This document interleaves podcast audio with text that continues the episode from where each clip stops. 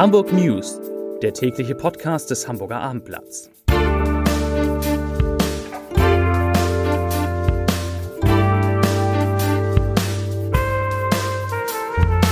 Herzlich willkommen. Mein Name ist Lars Heider und wie im gestrigen Podcast habe ich auch in den heutigen Hamburg News etliche Nachrichten, die Mut machen im Kampf gegen Corona. Es geht heute um die neue Zauberformel gegen das Virus und was diese Zauberformel eigentlich für Hamburg bedeutet. Außerdem müssen wir sprechen über die gewaltigen Lockerungsmaßnahmen in Schleswig-Holstein, von denen vor allem Touristen etwas haben.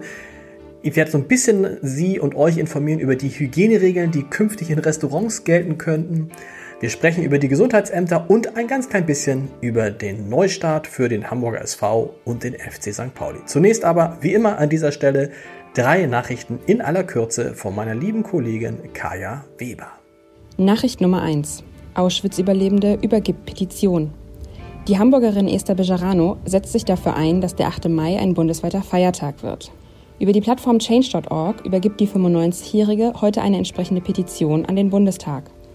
Diese hilft vielleicht endlich zu begreifen, dass der 8. Mai 1945 der Tag der Befreiung war, der Niederschlagung des NS-Regimes, sagte Bejarano.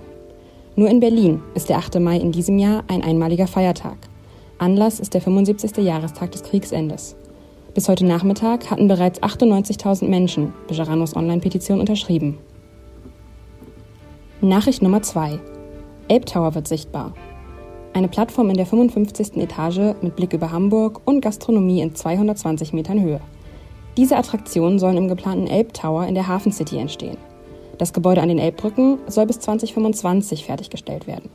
Bereits nächste Woche wird der Tower aber schon an der U- und S-Bahn-Station Elbbrücken sichtbar. Auf der Baustelle wird eine 11 Meter hohe und 13 Meter breite Musterfassade für das Gebäude aufgestellt. Im Elbtower sollen unter anderem ein Hotel, Kongressflächen und Büros entstehen. Bauherr ist die Signa Prime Selection AG des Galeria Karstadt Kaufhofeigentümers René Benko. Der erste Spatenstich für den Hochbau ist dem Vernehmen nach für das Frühjahr 2021 geplant. Nachricht Nummer 3. Fridays for Future wieder auf der Straße. Nach wochenlanger Unterbrechung wollen die Anhänger von Fridays for Future morgen wieder in Hamburg demonstrieren. Während der Koalitionsverhandlungen von SPD und Grünen werden sich 25 Klimaaktivisten auf dem Rathausmarkt versammeln, wie Sprecherin Annika Rittmann heute mitteilte. Der Senat hat gezeigt, dass er der Wissenschaft gegenüber nicht beratungsresistent ist. Dies muss auch für seine Klimapolitik gelten, so Rittmann. Corona-bedingt hatte Fridays for Future seine Straßenkundgebungen im März eingestellt. Ja, vielen Dank. Die Zauberformel, die neue Zauberformel im Kampf gegen Corona, das ist ja diese Zahl, die gestern von Bundeskanzlerin Angela Merkel, Hamburgs Bürgermeister Peter Tschentscher und dem bayerischen Ministerpräsidenten Markus Söder genannt wurde. Die Zauberformel ist, es darf künftig nicht mehr als 50 Neuinfektionen auf 100.000 Einwohnern innerhalb von einer Woche, innerhalb von sieben Tagen geben. Wird diese Zahl überschritten, müssen Lockerungsmaßnahmen entweder ausgesetzt werden oder vielleicht sogar zurückgenommen werden. Und ich habe mal geguckt, was heißt das eigentlich für Hamburg und wie oft waren wir denn schon auf 50 Neuinfektionen auf 100.000 Einwohner? Und wenn man dann guckt, so oft haben wir diese Zahl noch gar nicht gerissen. Vor allen Dingen ist uns das gelungen oder wir waren über dieser Zahl oder knapp an der Grenze in der Zeit vom 24. März bis zum 9. April. Das heißt, das war die groß, die Hochphase der Epidemie, wo die Erkrankungen an den äh, Rückkehrern aus den Skigebieten voll durchschlugen. Seit dem 9. April, seit dem 9. April, das ist doch eine tolle Nachricht, haben wir diese Zahl nie wieder gerissen. Aktuell liegen wir in Hamburg, also am heutigen Tag liegen wir in Hamburg bei 5,7 Neuinfektionen auf 100.000 Einwohnern, sind also weit von der magischen 50 entfernt.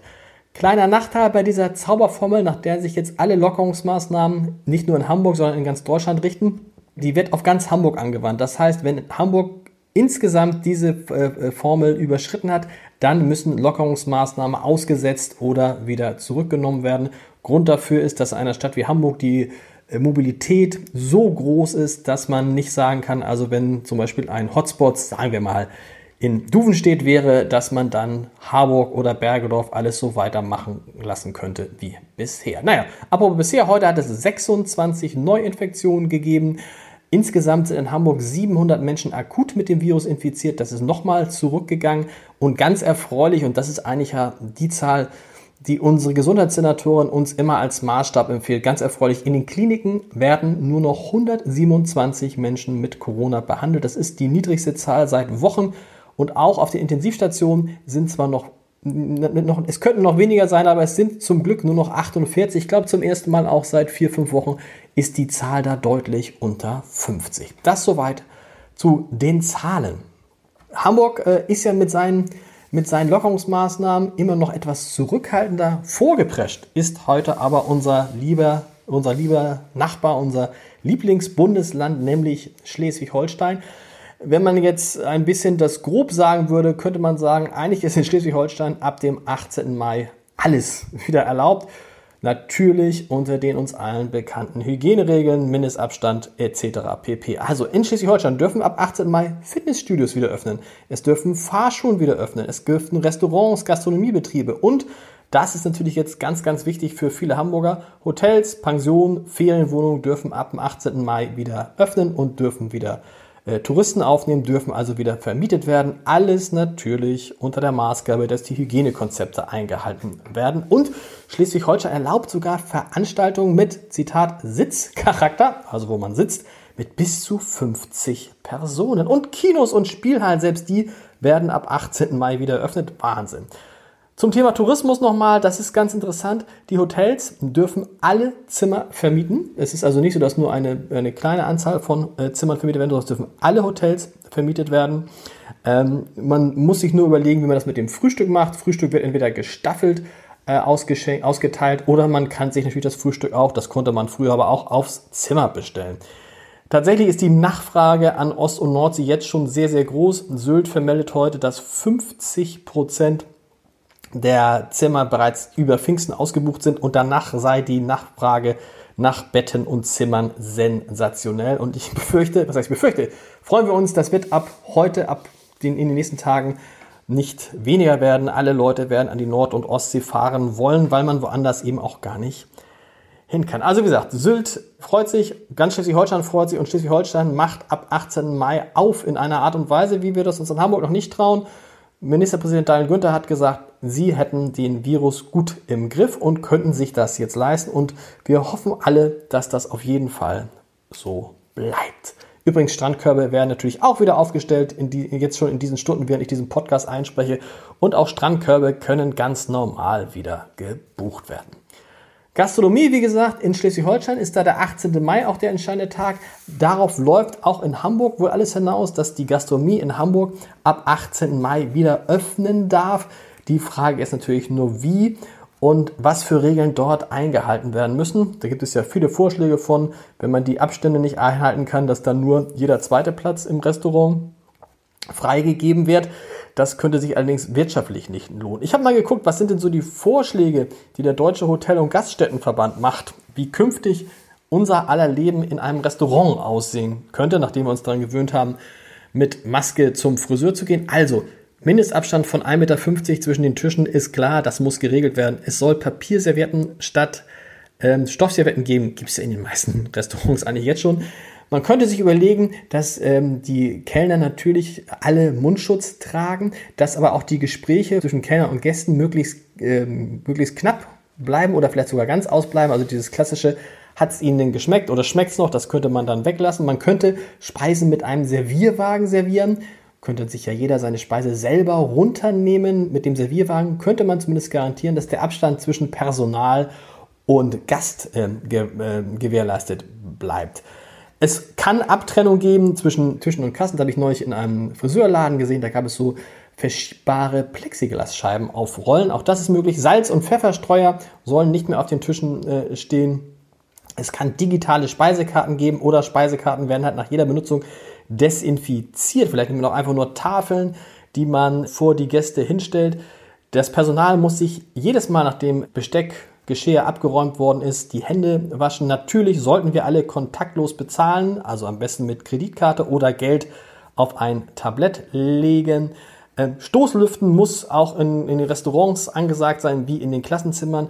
Es gibt die Überlegung, ob man sagt, man äh, sagt den Leuten, sie dürfen maximal zwei Stunden in dem, in dem Restaurant bleiben. Das ist aber, glaube ich, auch eine Phase, eine Zeit, da die, die, die meisten Leute sowieso nicht überschreiten Ja, und äh, natürlich ist auch vielleicht wichtig, dass stärker als bisher Tische gebucht werden, damit man im Zweifelsfall nachvollziehen kann, eine Adresse oder eine Telefonnummer hat, wo man jemanden erreichen kann, der im Restaurant essen war. Das zu den Restaurants und ganz zum Schluss noch eine gute Nachricht, also zwei gute Nachrichten aus den, eine aus den Gesundheitsämtern. Die Gesundheitsämter werden ja immer wichtiger, was das Management der Corona-Krise angeht und was insbesondere die Nachverfolgung der Infektionsketten angeht.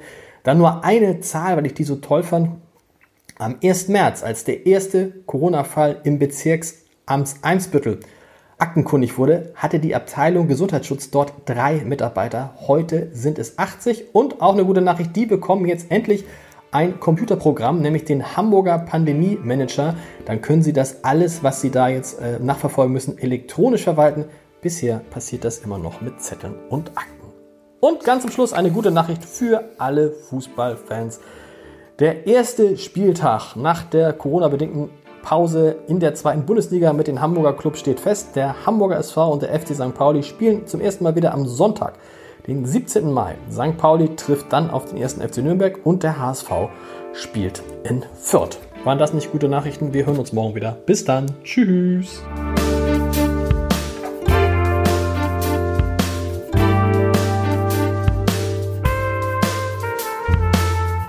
Weitere Podcasts vom Hamburger Abendblatt finden Sie auf abendblatt.de slash podcast.